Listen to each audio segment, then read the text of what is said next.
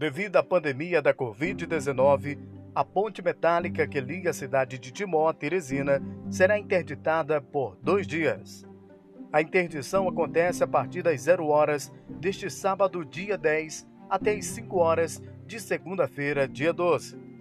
Ponte da Amizade que liga os dois municípios terá uma barreira sanitária instalada para evitar o avanço da pandemia da Covid-19, segundo o portal G1.com.